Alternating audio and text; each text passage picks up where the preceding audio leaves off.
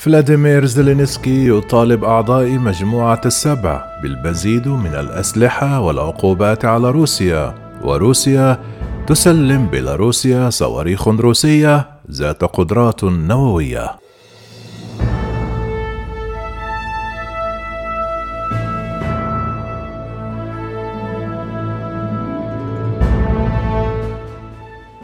طالب الرئيس الأوكراني فلاديمير زيلينسكي الاثنين في كلمته أمام زعماء مجموعة السبع المجتمعين في ألمانيا خلال قمتهم السنوية بذل أقصى الجهود لإنهاء الحرب قبل نهاية العام وبالمزيد من الأسلحة وتجديد العقوبات على روسيا. على صعيد آخر أعلن مصدر مطلع أن الولايات المتحدة قد تكشف خلال هذا الأسبوع عن شراء نظام دفاعي صاروخي متطور لأوكرانيا. كما أضاف مسؤول أوروبي رفض نشر اسمه ان زيلينسكي الذي كان يلقي كلمته طلب أيضا المساعدة في تصدير الحبوب من أوكرانيا ودعم من أجل إعادة الإعمار من جهة أخرى قال مسؤول كبير في البيت الأبيض الاثنين أن دول مجموعة السبع التي تعقد قمة في ألمانيا. ستشدد الخناق على الاقتصاد الروسي من خلال وضع آلية تحديد سقف لسعر النفط الروسي على مستوى العالم.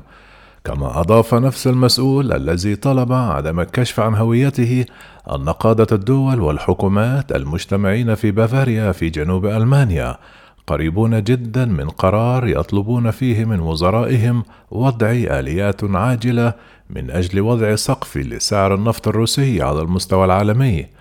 كما أوضح خلال لقاء مع صحفيين أن هذه الآلية التي لم تحدد معالمها بعد تمر عبر الخدمات المحيطة بتصدير النفط الروسي. كما أكد نفس المسؤول أن هذا المشروع يتطلب الكثير من التنسيق بين الدول والقطاع الخاص. كما شدد أن الهدف من ذلك هو وقف المصدر الرئيسي للأموال الجديدة للرئيس الروسي فلاديمير بوتون مع التخفيف في الوقت ذاته من تأثير الحرب في أوكرانيا على أسعار الوقود التي تشهد ارتفاعا قويا في العالم. كما أضاف أن دول مجموعة السبع ستستمر بشكل منسق بتقليص إمكان حصول روسيا على موارد صناعية حيوية ولا سيما في مجال الدفاع الذي استهدفته واشنطن من الآن بقوة من خلال فرض عقوبات على كبرى الشركات الروسية العامة. كما شدد المسؤول الأمريكي على أن مجموعة السبع ستنسق فيما بينها لاستخدام الضرائب الجمركية على المنتجات الروسية بغية مساعدة أوكرانيا.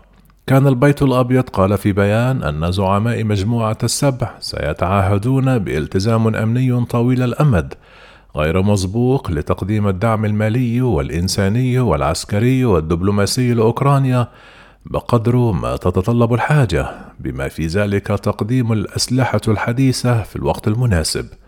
بدأ زعماء المجموعة اجتماعات الاثنين ضمن أعمال القمة التي تستمر ثلاثة أيام بالتركيز على ملف أوكرانيا وسينضم إليهم في وقت لاحق قادة خمسة اقتصادات ديمقراطية ناشئة وهي الهند وإندونيسيا وجنوب أفريقيا والسنغال والأرجنتين لإجراء مناقشات حول تغيير المناخ والطاقة وقضايا أخرى.